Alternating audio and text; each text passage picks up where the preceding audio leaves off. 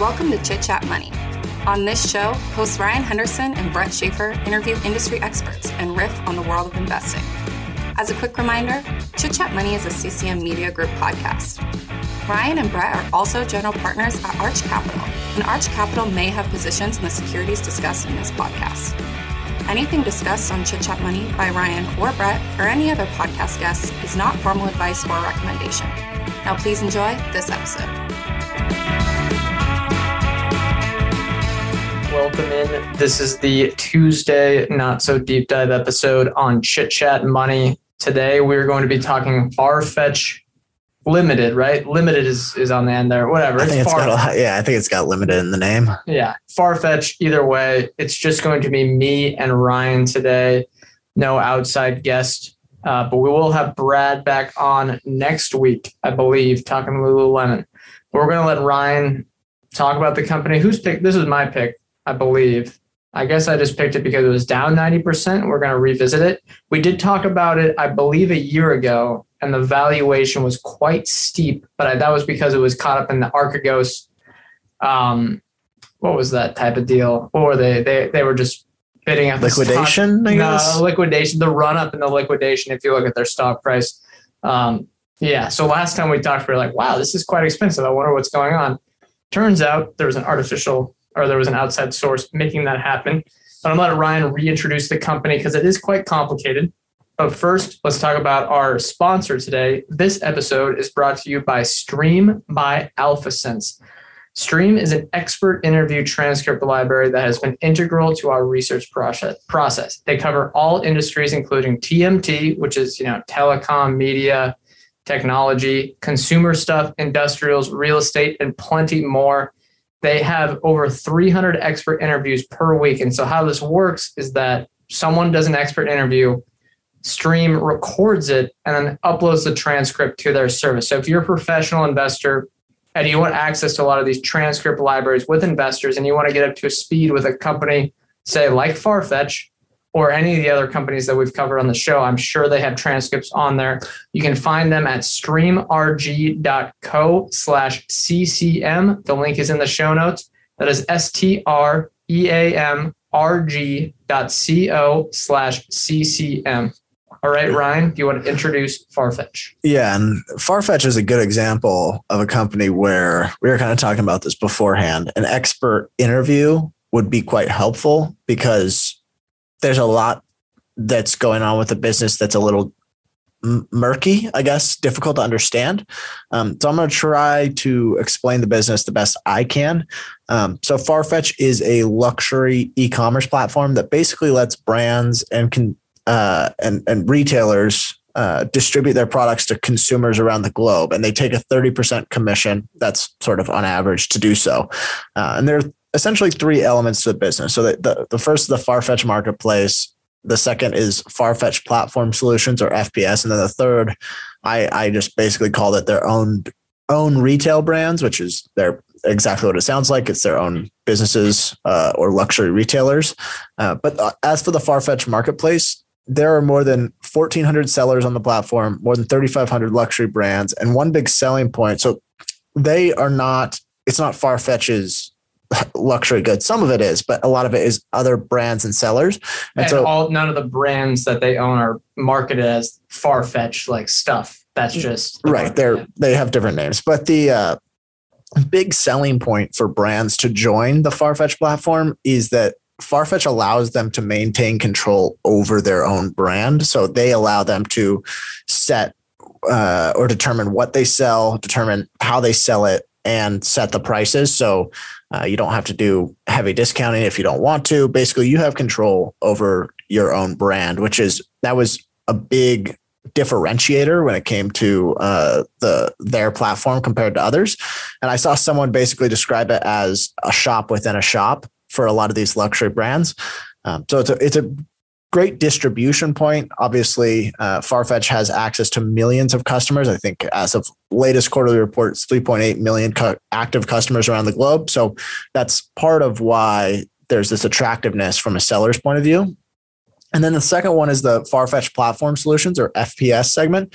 This was a little difficult to get a grasp on, but the way I understand it, they call it their white label enterprise offering. So whenever I say white label, I'm basically I had to relook up this term just to define it properly, but it's a product or service produced by a company that other companies can rebrand to make it appear like their own. Similar to Shopify. Correct? That's exactly what I was going to say. Sort of a Shopify like solution for the luxury uh, brands. And it helps them in with a few different things running their shop online, but it includes optimizing their inventory, activating global payments, um, helps with digital marketing and customer service. But then one really big factor is that it helps them easily tap into Farfetch's the Farfetch marketplace and their Tmall marketplace. So uh, Farfetch has a strategic partnership with Alibaba, and the big uh, marketplace over in China is Tmall. And so they have a custom storefront or a flagship store on Alibaba's Tmall platform. So there's five tabs in the the way I last thing I heard about it was there's five big tabs on the Tmall luxury platform. One of those is Farfetch's solution. So, and the Chinese luxury market is really, really big. I believe it counts for mid teens percent of Farfetch's volume. So, uh, it gives brands that traditionally wouldn't have access to that giant Chinese customer base, uh, uh, obviously a new, uh, new group of customers to sell to. And then the last thing I'll say is the uh, the third segment of their business. This is their own brand. So they, this includes Browns, which is a British fashion and luxury goods retailer. Stadium Goods. This is a premium sneaker retailer. Well, uh, Stadium Goods. I think I may need to correct you. I think it's more of a marketplace, but with for sneakers. Really? Yeah, I believe so. Let me just confirm, but that's uh, yeah. Okay. Uh, but but it's wholly owned by Farfetch. Farfetch owns it, Um, yes. And then there's also an additional con- component called New Guards. They do the manufacturing and distribution for several other brands. Uh, popular ones probably people will recognize Off Whites, um, and then there's an, several others under that umbrella. Um, and I I know Brett, you're going to talk about that in a second, so I'll, I'll let you do that for your future growth opportunity. But that is the basics of the business. I hope I gave a good uh, understanding of the marketplace. They did not break out how they generate revenue on FPS. So I would assume they're just plugging in, they're, they're basically just taking that same take rate on transactions on the platform. I don't know if they sell the software for a certain price or, or if there's like a required subscription. Uh, they did not talk about that in their annual report. I will talk about the history briefly, though. There isn't anything that's too fascinating about it. The the idea was born in 2007. The Farfetch website went live in 2008. The CEO is Jose Neves. He's had several stints in the fashion industry prior to founding Farfetch. Um, and the, he's a Portuguese entrepreneur, and there were five people on the team when it started. I think there were 40 brands total on the platform, so it was pretty small. Uh, the company's headquartered in London. They've got branches everywhere. Other relevant uh, historical moments that they acquired Browns in 2015, went public in 2018. 2019, they acquired both Stadium Goods and New Guards. And then in 2020, they announced their partnership with Alibaba and Richemont or Richmont. Yeah, Um, I'm not sure how to say that one, but that's one of the luxury houses. That was an and not only it gave them access to Tmall, but Alibaba and Richemont invested in Farfetch as a part of that. So they got some capital as well. And then in 2021, uh, New Guards acquired a stake in Palm Angels, which is basically another luxury fashion brand. And then uh, two months ago, they acquired a company called Wana, which is a virtual try on technology company. So, um, trying to get into the AR game, it sounds like, uh, which maybe creates higher conversion uh, on on luxury e-commerce. Yes, that's very a lot of fashion companies, at least the new age ones, seems to be doing similar stuff, exploring augmented reality. Oh. As they say, we'll see what the return on that invested capital will be. Uh, but Yeah. There were a lot of quote unquote strategic partnerships throughout their history with various companies and brands that use uh, Farfetch's platform, which it was difficult to parse through. But yes, very, very messy. So messy. So many things, so many moving parts going on. Even though the business isn't that complicated, all the things they're acquiring, uh, just tons of different names, really hard to understand. Uh, all right, I'll hit industry and competition. Interesting one to go after here.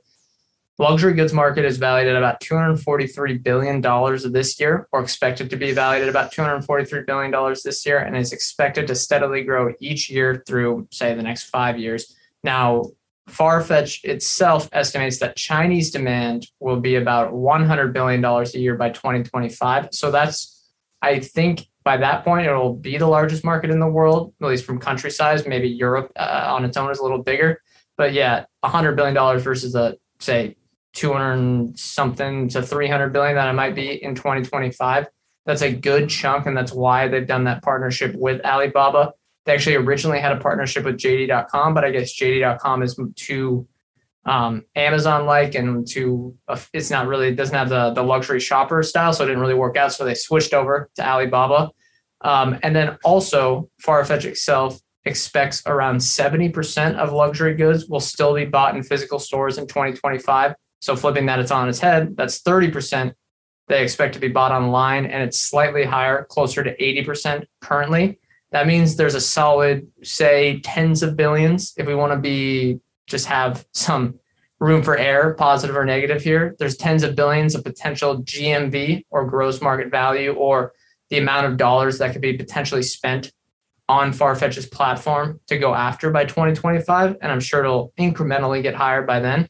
Now, if we want to move into competitors, there are also D, D2C offerings. Now, now these are the ones that are not using fulfillment by, or what is it called? I call fulfillment by Farfetch. That's what I'm going to call it. But it's uh, Farfetch Platform Solutions. So okay, platform solutions, solutions business. Okay, so say a D2C site that's a luxury house um, that's selling online that is not using any Farfetch technology. That is definitely a competitor. They are taking online luxury spend there are website builders like a Shopify, definitely has some fashion brands on there. Um, like the Kardashians use that, I believe. That's the stuff that yeah. Shopify hypes up a lot. Uh, physical stores are competitor, although some of their owned brands have physical stores, but in reality, the physical shopping experience at a say Louis Vuitton or wherever that's competing with demand on the for the Farfetch platform. And then there are other websites that do similar stuff to them one would be forward.com. Um, there's other marketplaces. They have strange names when saying them in English because they uh, a lot of them are Chinese, but there's Shopbop, Yoox Group, Mytheresa, I believe, is a European one. And then there's are a few others. Amazon Luxury has also made a push, but frankly, I don't see them as a competitor just because similar to a JD.com, you don't, and, you, and maybe you agree or disagree here that Amazon isn't the right marketplace to sell luxury product, and that's just not the the efficiency. You know, you know what I mean? I agree. Okay, it's not. It there's a it would be counterintuitive to what they are supposed to be, which is the cheap online retailer, and you're not really shopping for luxury goods to find some bargain. You're not bargain yeah, hunting. and I think there's a stigma for, too. Yeah, you're not shopping for Ralph Lauren is that how you said Ralph Lauren at yeah. uh, Walmart. The other thing I'll say is some of the really big ones. I think Louis, Louis Vuitton or LVMH and uh, Hermes, I believe, have built it out in house. Hermes but, is a part of that house, yeah. But then some of the other ones, a lot of the a, a lot of even big companies like Gucci have opted to use Farfetch's uh, solutions instead. Yeah, and I thought I saw some LVMH ones using Farfetch's solution. But again, uh, we're saying like a lot of these confusing things, and they are a bit um, unclear on who because, some of their customers are. Well, you can be, you can use certain Farfetch solutions without being considered like a big Farfetch customer. Gotcha. So it's kind of hard to categorize everyone as a customer, but do you want to hit management and ownership? Uh, so I have one more thing on uh, industry. So there's some evidence out there that Farfetch has definitely the best technology and brand in the space. So Richmond, who, if we're pronouncing that wrong, apologies, but it's if you spell it out, it's one of the big luxury houses. They were in discussions with Farfetch to let Farfetch power uh, this marketplace called Net-a-Porter, which is a competing marketplace that had the same sort of idea of Farfetch luxury good marketplace e-concession online, and they were going to let uh, FPS. I'm gonna call it FPS. I can't remember what it is, and bring uh, Richmont's brands onto the Farfetch marketplace. So it'll it seems like Richmond kind of gave up on that. And it looks like Farfetch doesn't have any direct competitors, and it's all going to be the DTC, the D2C um, website builders, maybe some of the other ones, and then physical. But the other marketplaces, it seems like they've kind of a, a little bit of escape velocity there. But let me move to management and ownership. Founder, chairman, and CEO is Jose Neves. Like Ryan mentioned, he started the company in 2008, has been involved in the luxury business for looks like all his working life. He's about 47 years old, which I like to look at because uh, I think in the 40 to 60 range is kind of the optimal one for me, maybe even 45 to 60 for a CEO, just because you have the experience, but you still got a long runway ahead of you. Um, important board of directors. There's J. Michael Evans, who's the president of Alibaba since 2015. I don't think this means he's running the company um, because Jack Ma was running the company for a while there, but he is, I believe he's Canadian. He worked at Goldman Sachs. Important to have that relationship and having them on the board. Victor Luis was the ex CEO at Tapestry, which has Coach, and Kate Spade. And then Gillian Tans uh, was the ex CEO of Booking.com. Solid board of directors all around. However, this is all about Neves given his voting control. I'll get to that in the ownership part next. But the, another important person to maybe research and see if you can find anything on is uh, this is a tough name. The CTO, Chief Technology Officer Cipriano Souza, uh, spelled with a C. He has been with Farfetch since the beginning, kind of treated as a co-founder, and he leads all the technology efforts. They really focus on this technology build out as their advantage, and he's probably the second most important executive ownership, it's the most important part here is that Neves owns approximately 14% of shares outstanding, but has 70% plus voting power given the Class B stock. He has all the Class B stock, I believe. He also has a stock plan that will pay him out a lot of shares if the price reaches $75 and then with different hurdle rates up to $250. Current share price is around 10. So pretty uh, good hurdles there, but that's because the stock has come down a lot too. Uh, Morgan Stanley has 11% of shares, Baillie Gifford has 9% of shares, and Lone Pine Capital has 5% of shares. Uh, T. Rowe Price actually owned a huge chunk, but recently has sold 20 million shares, which could have been a reason why the share price is down so much in the past few months. Then, lastly, Alibaba and Richmond both own convertible notes at $33 strike prices.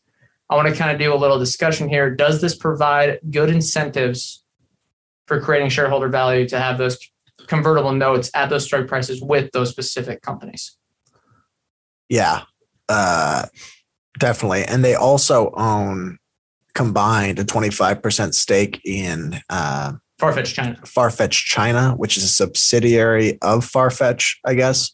Um, it was a little difficult to parse that out, but uh, so they have a huge Alibaba and Richemont, even though it's not a giant part of their business have very much a financial incentive for uh, uh, Farfetch to succeed. If Farfetch can become a thirty million dollar market cap business, they will do well as well. Yeah, and and it's a lot of it is driven by bringing Richmont's brands on and Alibaba doing well in the Tmall marketplace. However, I would think Alibaba's so big. Is this a giant priority for them? You know, uh, they're such a big tech company that it's telling out their number one focus.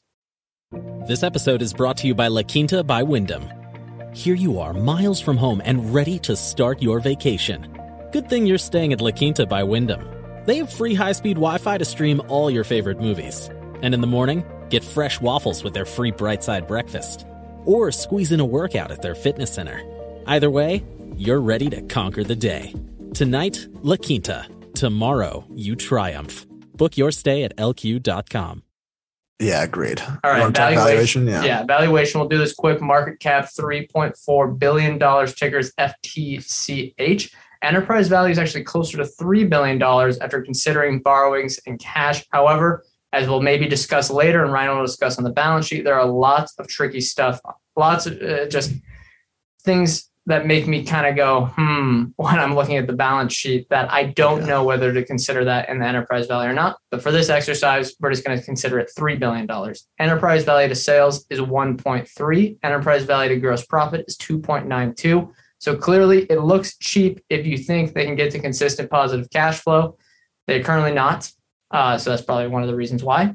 Um, the, the stock looks so cheap. And then lastly, total potentially dilutive securities are 472 million versus 300 million, 81 million currently outstanding. The difference is driven by a lot of options, RSUs, which are restricted stock units, similar to options, convertible notes, and Farfetch China. They had a good table of that in the 20F, which is their annual report. I would just expect, without making it too complicated, share count to kind of compound at 5% a year, which is some not the best compounding you want. Uh, but Ryan, do you want to hit earnings? Yeah. So they're, I guess, just for context, this quarter really sucked for them. Wow. It was, okay, it was pretty terrible. Um, well, you'll see why it's kind of out of their control. But the gross merchandise value or the GMV for their quarter was $931 million. That grew about 1.7% year over year. That is a steep slowdown from what they typically grow at. Um, and then revenue outgrew GMV slightly. It was up 6% year over year. Um, they had about $515 million in revenue. And so if you're comparing, if you're thinking, all right, 930 million in GMV, 515 million in revenue, that sounds a lot. That sounds like a lot more than their quote unquote 30% commission. Keep in mind that only about 72% of their total GMV comes from third parties. So that the remainder comes from either their own brands on the digital platform or their own brands in retail stores. So um, those are not. It's not a 30% take rate on those because it's true sales to their business.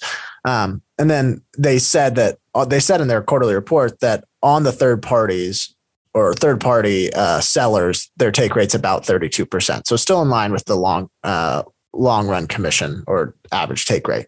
And then their total active customers reached 3.8 million this quarter. That was up 17% year over year. So pretty good. And the average order value increased from $618 to $632.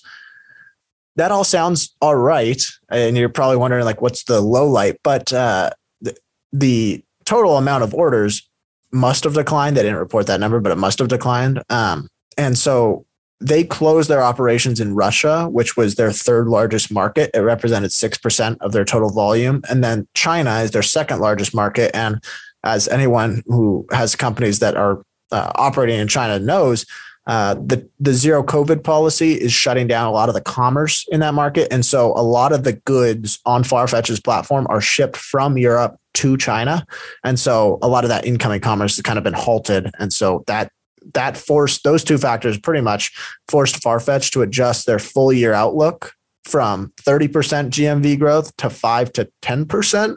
That's not bad, all things considered. Um, but I I imagine that some of that is factoring in that China comes back online and starts to sort of reaccelerate. Which um, we're seeing right now, but who knows? Right. So it I I feel feel bad for whoever had to try to forecast their GMV growth for the year because it sounds like a difficult thing to do. They did burn through 341 million dollars in free cash flow during the quarter. That we'll talk about on the balance sheet here in a second is not sustainable, but uh, I believe there will be some improvements uh, moving forward, seeing as they had to exit one of the markets this year, and uh, China was really tough on them during the quarter balance sheet. This was one of the most difficult tasks I've ever had. Um, I'll start with the relevant assets. So there are pretty much three items worth paying attention to on the asset side. They had $940 million in cash and cash equivalents, $99 million in short term investments. So just over a billion dollars in cash and investments, and then $300 million in inventory. They have a lot in property, plant, and equipment, but that's not very um, liquid. So I, I didn't really uh, add it in here. But liabilities, um, really tricky. So the bulk of their debt isn't due for at least three years, but over the last two years, Farfetch Farfetch has issued several rounds of convertible notes at various interest rates. Um, they categorize, and I think most recently they did six hundred million dollars at zero percent. So good on them. But uh, and I think that was a little over a year ago. They categorize these as quote unquote borrowings on the balance sheet, but then there's also another associated liability on there called derivative financial liabilities um, that they have as well. I was having a difficult time reading through this, but it said as of the most recent quarter, Farfetch reported $530 million in non current borrowings and $330 million in derivative financial liabilities. I and believe the non current borrowings are all, all convertibles, correct? Yes. Okay. Uh, unless there was like one tiny uh, debt issuance, but I didn't see any in the 20F. And I also think in the derivative financial liabilities, there's also currency hedges that are in there as well because they get a lot of, they derive a lot of revenue in different currencies. Um, and then they've also entered into several put and call option contracts with various companies, including Alibaba, Richemont, Chalhoub Group, and some other small ones. I think they just did one with Palm Angels too. These contracts allow the counterparties to take additional stakes in Farfetch at predetermined dates and prices. So these these contracts get recorded as liabilities based on the on the fair value of whatever the stock is at that date. But as their stock has come down, the liabilities on these have come down. So um, as of Q1, they had almost $400 million in put and call option liabilities. The that is down substantially from last year. Um, it's hard to tell where they are where where this is callable debt, I guess, like what where this is going to hurt them as opposed to just getting turned into stock. Um, yeah, uh, it seems like the mo- majority of these liabilities will come in the form of dilution, but we will see. Depends on where the stock is. Yeah, I would think so. And then there's one last thing that really kind of concerned me, and this is probably the biggest red flag from the balance sheet. Um, they had another line item on in their liabilities called other financial liabilities, which is very vague. I keyword searched this on the 20F, which is 282 pages long. So I would have thought there'd be something in there. There wasn't. Um, there was no definition of what that was. And during the three months that comprised the first quarter, so from January 1st to March 31st, the the quote unquote other financial liabilities jumped from $13 million to $345 million. So they just added uh, essentially $330 million of liabilities that I don't know what they are. Um, maybe that's me missing something, but it was just a very difficult balance sheet to understand. Yeah, Probably would have taken a week for me to fully grasp it. I, I agree. The that other financial liabilities thing popped out to me as well definitely the biggest red flag considering that it's moved so quickly. Um, and it's not really that there's an other financial liabilities on the balance sheet. It's that it changed so much. And I, I would just wonder what that is. All right. Anecdotal evidence. This episode is brought to you by KPMG. As a business leader, how can you innovate, build trust, and move forward in a digital era? KPMG can help by bringing together the right talent and technologies, generating insights that spark opportunities. To explore their thinking, visit read.kpmg.us slash opportunities. Hear that? Believe it or not, summer is just around the corner. Luckily, Armorall, America's most trusted auto appearance brand, has what your car needs to get that perfect summer shine. Plus, now through May 31st, we'll give you $5 for every 20 you spend on Armorall products. That means car wash pods, protectant, tire shine, you name it. Find out how to get your $5 rebate at armorall.com. Armorall, less work, more clean. Terms apply. At Evernorth Health Services, we believe costs shouldn't get in the way of life-changing care, and we're doing everything in our power to make it possible. Behavioral health solutions that also keep your projections at their best? It's possible. Pharmacy benefits that benefit your bottom line? It's possible. Complex specialty care that cares about your ROI? It's possible because we're already doing it. All while saving businesses billions. That's Wonder made possible. Learn more at evernorth.com/wonder. Any thoughts here? I know we're both not shoppers on the marketplace, but I thought the website looked pretty good. Um, the, the Farfetch website, and the other thing that um, this is a point that Dennis Hong, who's a popular investor that we follow and and he read a lot of his writing.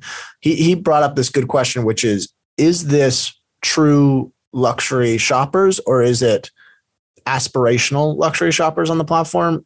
In kind of filtering through the website, I would think this is true luxury. Well, they are. what about that stat that 1% of their shoppers are 27% of their GMV? Those seem like the true luxury shoppers. And there's also, you know, probably some aspirational ones on there as well. I just don't um, see.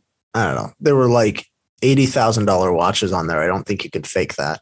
Oh, some of the stuff is only like five hundred dollar jackets or something. Yeah, So, I guess not all of it's super But super expensive, it- but they do have the top notch as well. it's an important uh it's an important question to ask because it determines whether it it sort of uh whether or not it's going to do well in a recession i think is kind of determined on whether or not these are truly high income shoppers um Ultra high typical income yeah shoppers, who are Here, more of your ferrari customer as opposed to maybe your BMW. restoration hardware or rh that well, I was going to go auto and say the BMW customer. Yeah. Um, but I think one positive in that regard is their private client business. So they started that up a lot where, say, these 1% of shoppers that uh, contribute 27% of GMV, they are giving them uh, like one on one services with what do you even call them? Like um, guides or who is your shopping guides that like the, who's the person in the store that your concierge? Not, and that's not concierge. Your shopping guides is a good word Sure, think I, we're there's, I think there's a specific word, but the yeah. So they're doing, they're replicating that and giving this one-on-one touch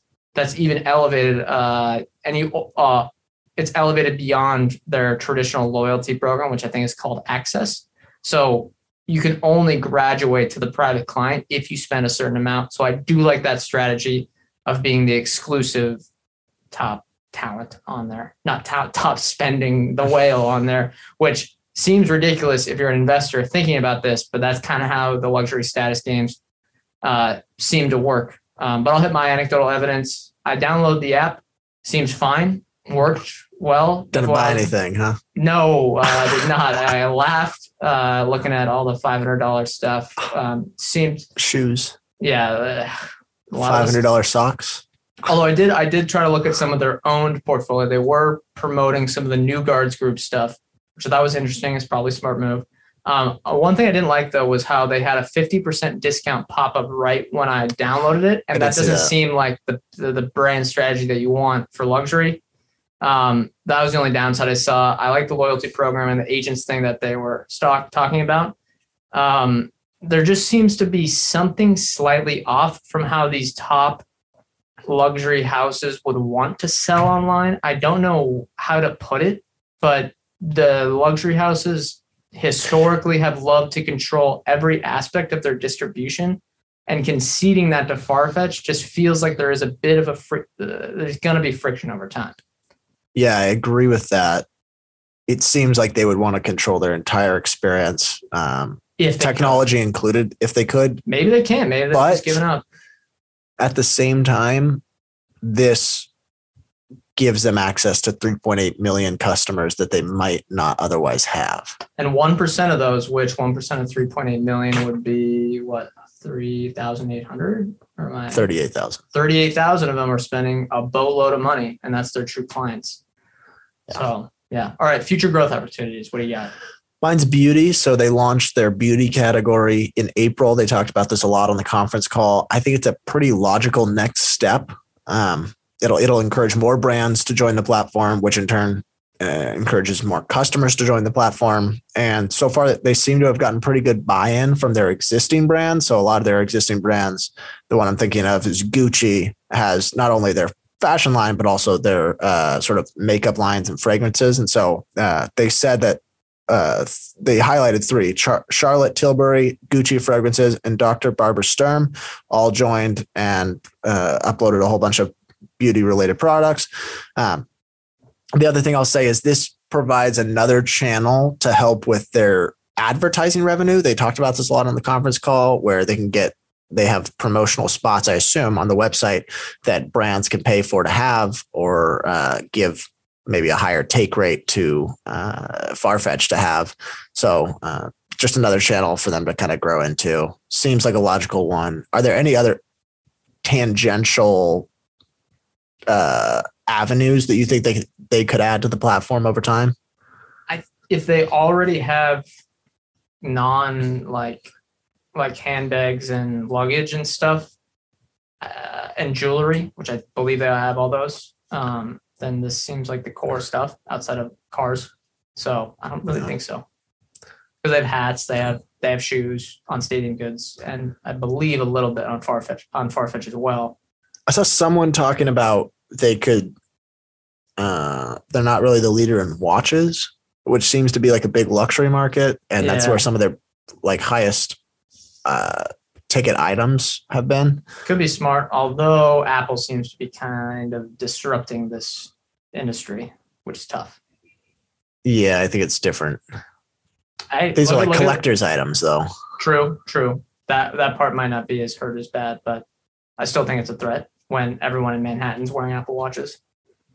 Um, all right, I'll hit mine. New Guards Group. I like this strategy a lot. To reiterate, because it's a bit confusing, this is the subsidiary that owns a bunch of different brands or stakes in a bunch of different brands. Um, they love financial engineering and these complicated things, but these are brands like Off White and Palm Angels. I really had no idea what any of them are, but uh, and it's I'd heard of. I'd heard. You, you hadn't heard of Off White?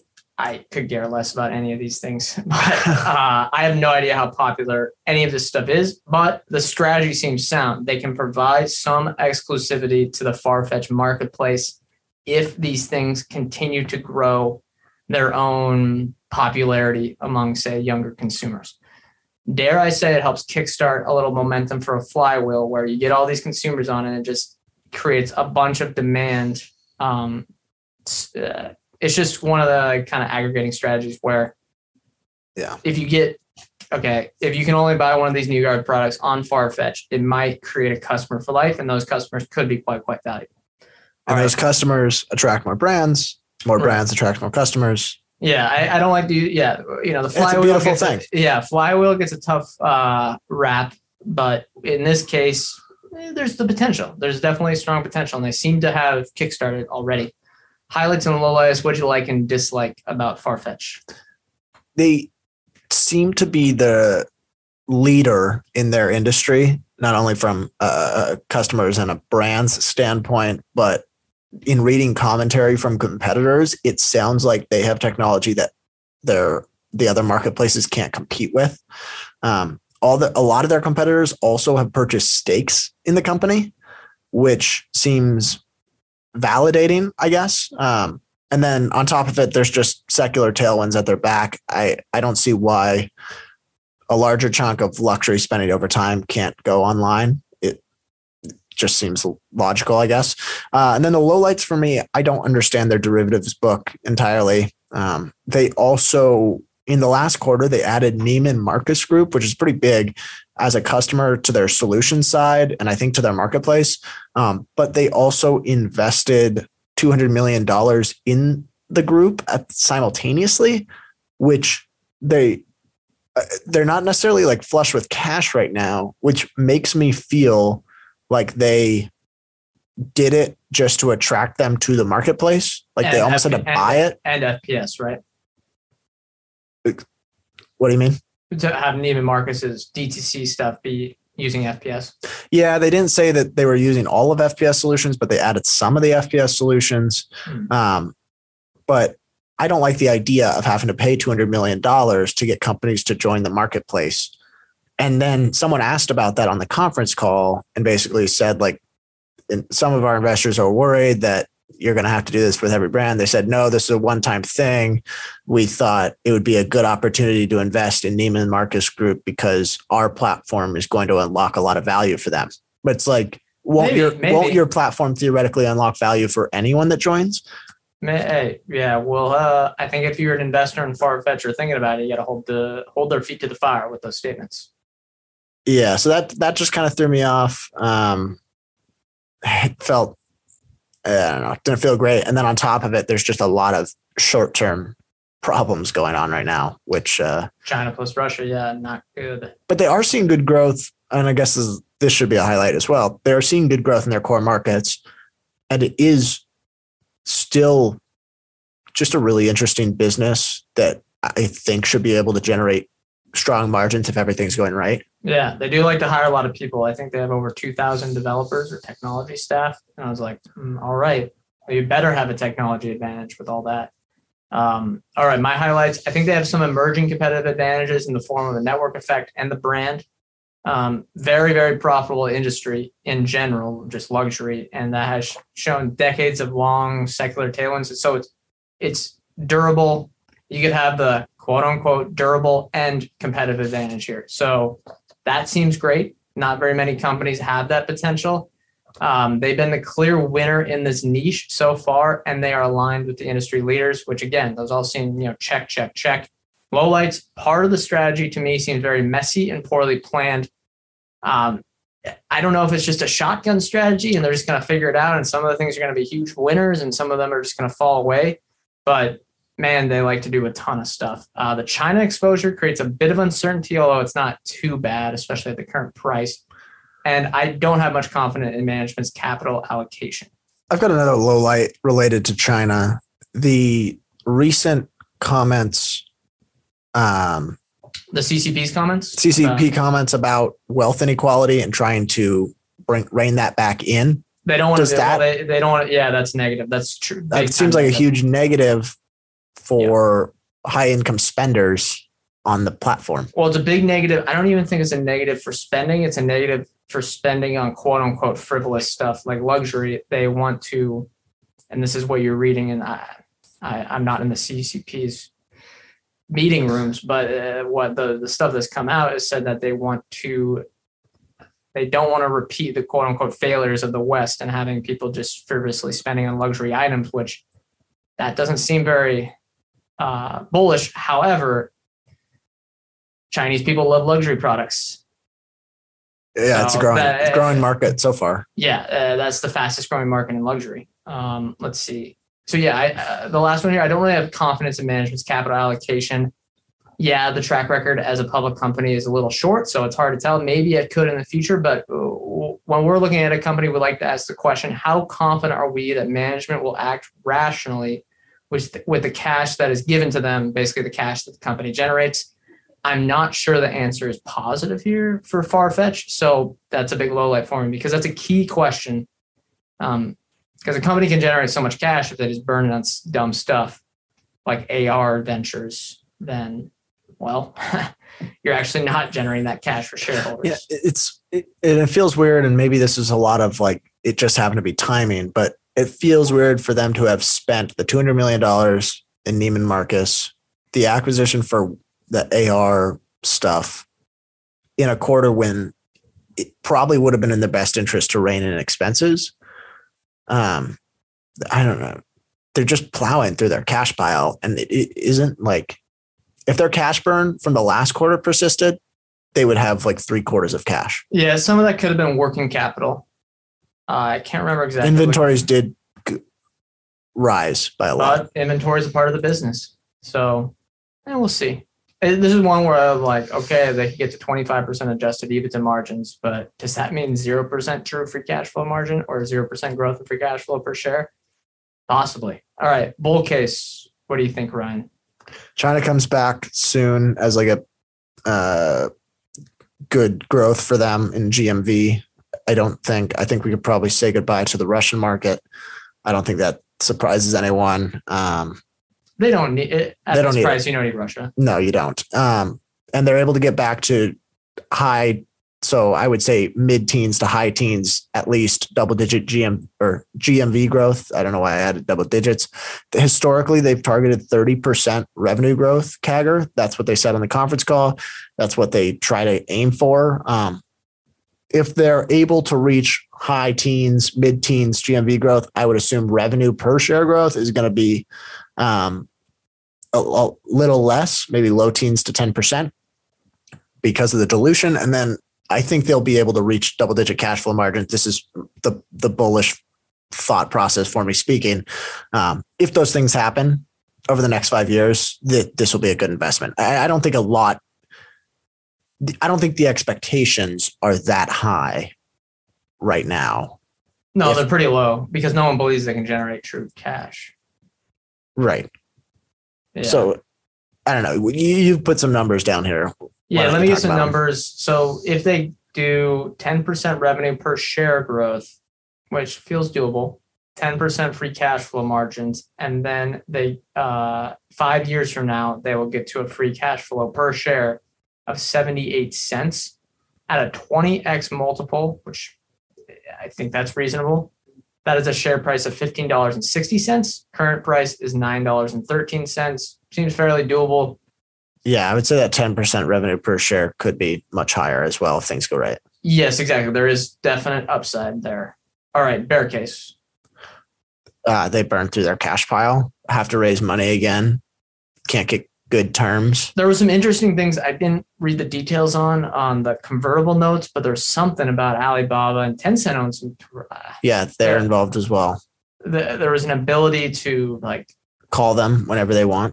yeah, something like that. Uh, there was a lot of paragraphs that, frankly, for not so deep dive, I wasn't going to read about the debt, but yeah, there are some things to watch out for with that. I also think a realistic scenario is that they get acquired by someone, Mm. whether that's a big luxury company or um, even Alibaba. Yeah, interesting, interesting potential there. The a lot of the luxury houses have been talking about. I read some New York Times article. It could be relevant now, but it was a few years ago about the luxury houses wanted to have a neutral internet platform. So I wonder if one house acquiring them would be like uh, not something everyone's agreed upon. And that sounds kind of like a cartel. I guess luxury houses are a bit like a cartel, but yeah, it's definitely a strategic asset for a lot of these companies potentially. Yeah, I agree. What's your bear case? I think the easiest one without even doing any numbers are they investing in too many things with no sense of return on investment? They have beauty, Neiman Marcus, augmented reality, the China joint venture, discussions with Richmond, Richemont over FPS, the New Guards roll up strategy, fulfillment. That's a lot of things to balance. Uh, Are they really, do they have the eye on the ball on all these things? Uh, I don't know. Also, dilution. Uh, dilution is pretty clear. It's been bad. I Yeah, think and- that's the only, that's one of the things, I think we covered it last time. We didn't understand it as well. I think the thing we did understand last time is that dilution was coming. Um, and yeah, it's been bad so far, even over the last year. Yeah. All right. More or less interested. I'm going to go more interested because given the valuation, if the balance sheet worries clear up and this may the, the opportunity may be gone by this point if the balance sheet worries clear up and they start generating cash then it's definitely on my watch list because it seems like a very promising strategy I And agree. it's a large market a lot of potential here would not be surprised if this was a uh, large cap stock in the future what about you ryan Yeah, I agree. I'm more interested. I know we sounded a little critical throughout this episode, and a lot of that was balance sheet related. And some of this stuff might not even be, a lot of the balance sheet stuff might not be um, malevolent. it's just potential to be malevolent It just felt, uh, I guess, they weren't very transparent about what it was. Um, and there was a lot of vague terms in the quarterly uh, shareholder letter, which, if you're not going to go to any length to explain it, it makes me a little, um, I guess, critical. With that said, the this seems like a really sound business, and it seems like they're winning and growing in in all their uh, in all the markets that are actually functioning properly. They, they are growing. Yeah, I guess the other thing is uh, the other thing that's holding me back is I believe management could be burning a lot of the cash, potential value in cash that they're generating for shareholders on dumb stuff. Yeah. I guess here's another question. Think about the Neiman Marcus one. Is it that bad to invest in those companies if they can theoretically accelerate sales on your platform? Like it's almost like a customer acquisition cost that could go up. There, yeah, there's a lot of potential with the investment, but it's a bit tricky. So there's a bit of a leverage on your success there, if you kind of get what I mean. Yeah. Yeah. it's just true. messy. A lot of mess. A lot of mess. All right. Definitely interested, though. ne- yeah, stock for next week. I don't think we have one, but let me just get the lineup. Next week we're recording with Brad on Lululemon, and then after that, Ryan, you've already chosen Charter Communications. Just because of the with Ian gone, we had the whole change up in uh, the recording schedule for who will be on which episodes. So we already got two in the books. So I don't think we have to choose one because Okay. after we do Charter, Charter's uh, next it'll then be, for this. Then it'll be my choice, and I don't. It'll be three weeks from now, so let's just wait. Sounds good. All right, that's going to do it for this episode. Make sure to give us a review on Spotify or Apple Podcasts. It takes five seconds. eh, remember, we are not financial advisors. Anything we say on this show is not formal advice or recommendation. We are general partners at Arch Capital. Arch Capital clients may hold securities discussed in this podcast. Thank you all for listening. We'll see you next time.